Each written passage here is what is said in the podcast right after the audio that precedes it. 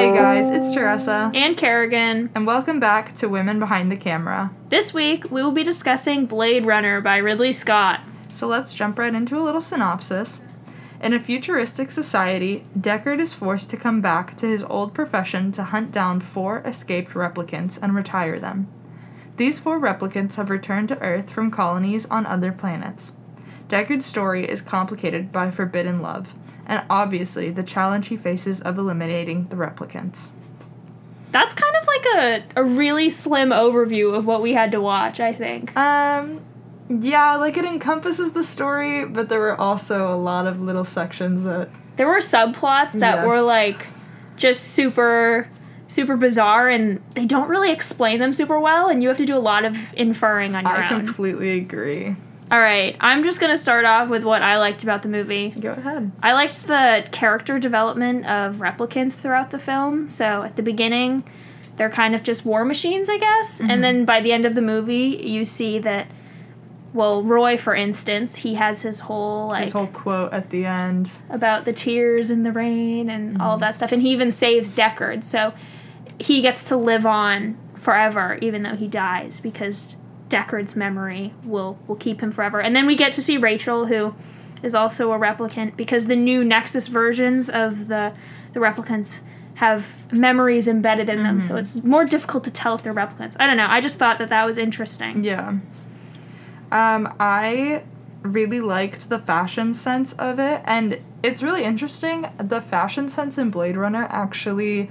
translated into real-world fashion. Specifically, in twenty eighteen, Raf Simons uh, made a line where he actually referenced replicants in his work.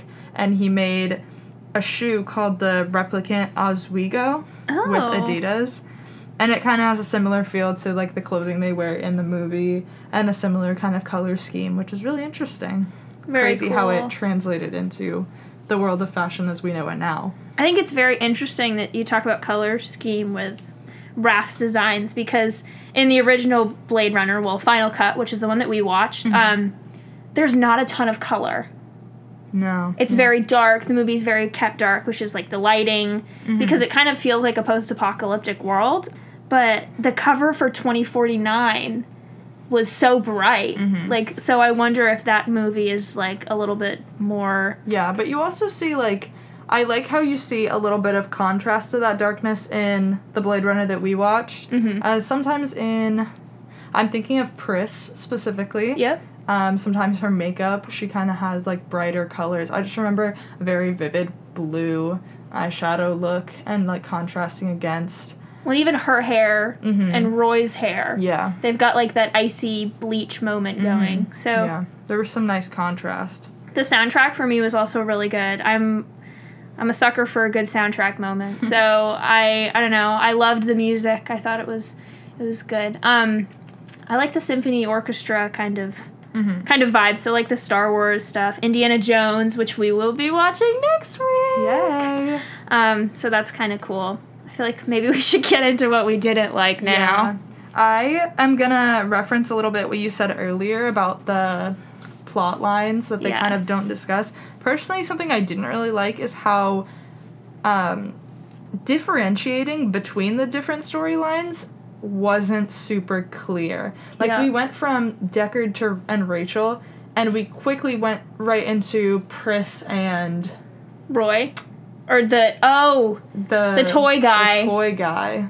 It was kind of confusing for me at first. I was like, where did this character come from? They didn't really elaborate at all. They just jumped right into her storyline. And then it also, in between that, jumps into Roy as well. And when you first start watching it, you don't really know who these characters are. It's complicated. Like, you don't really know what's going on, and you have to wait until the end to really figure out the full connection between them all. You know when he's hunting down the first... So you know basically two of the replicants. Mm-hmm. Um, you know the, the man who shot the... Um, the other Blade Runner. Yes. You know that he's a replicant yes. because they had it on tape. You know um, the one who mm-hmm. was in the, the clear plastic outfit. Yes. Um, you know that she's a With replicant. With the snake. With the snake. Yes. Yeah.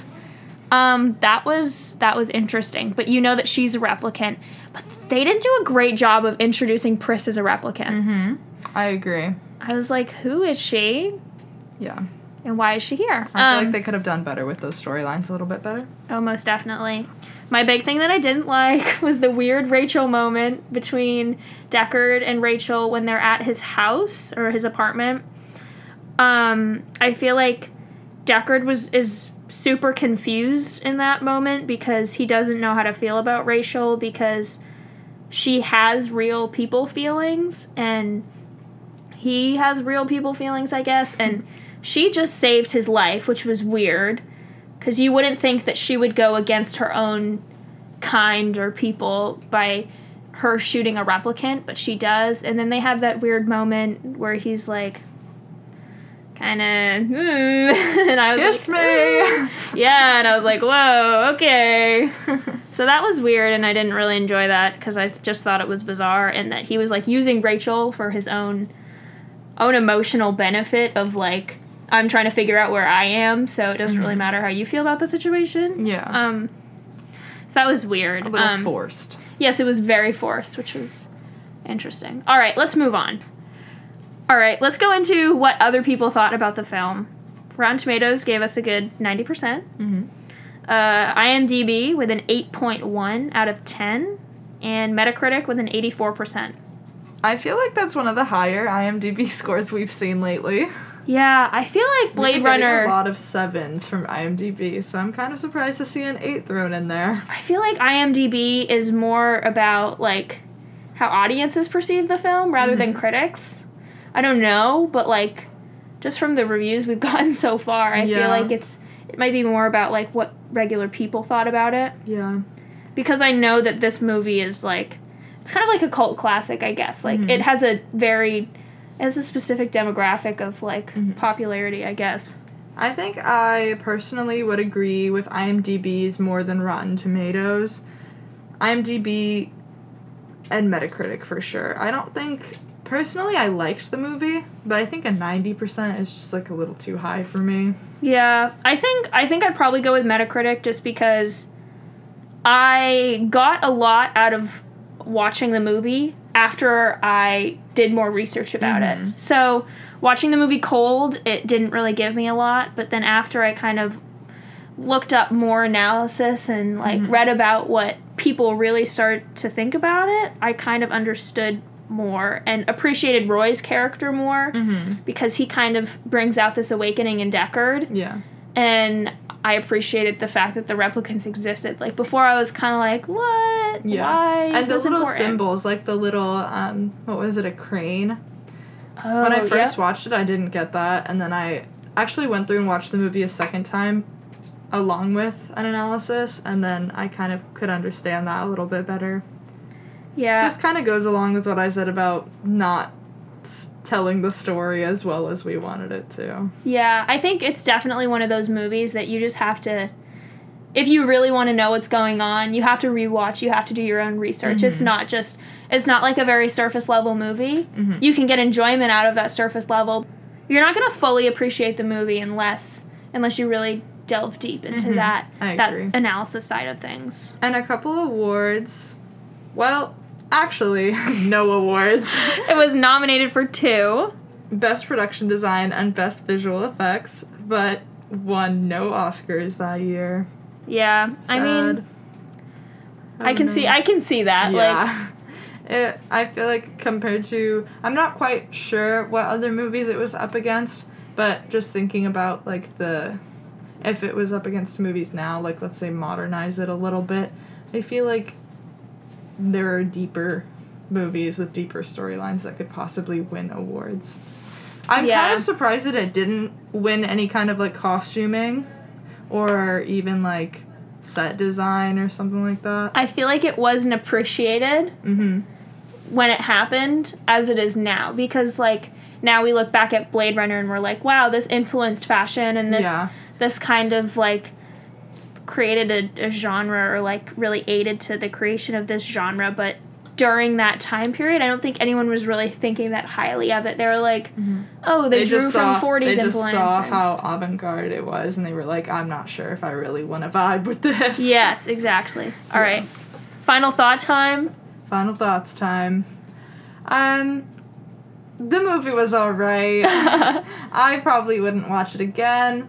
I will say that watching it now does make me eager to watch Blade Runner twenty forty-nine. I agree with you on that. Just to see how the story continues and what they did similarly there. Um, but I, I, it was alright.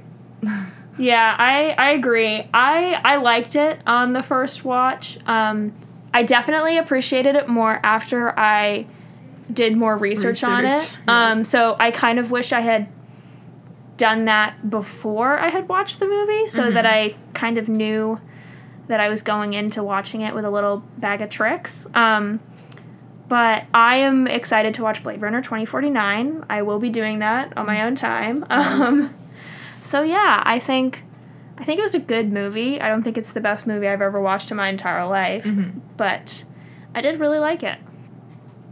All right, well, thank you for joining us this week, and get ready for next week where we will be reviewing Raiders of the Lost Ark.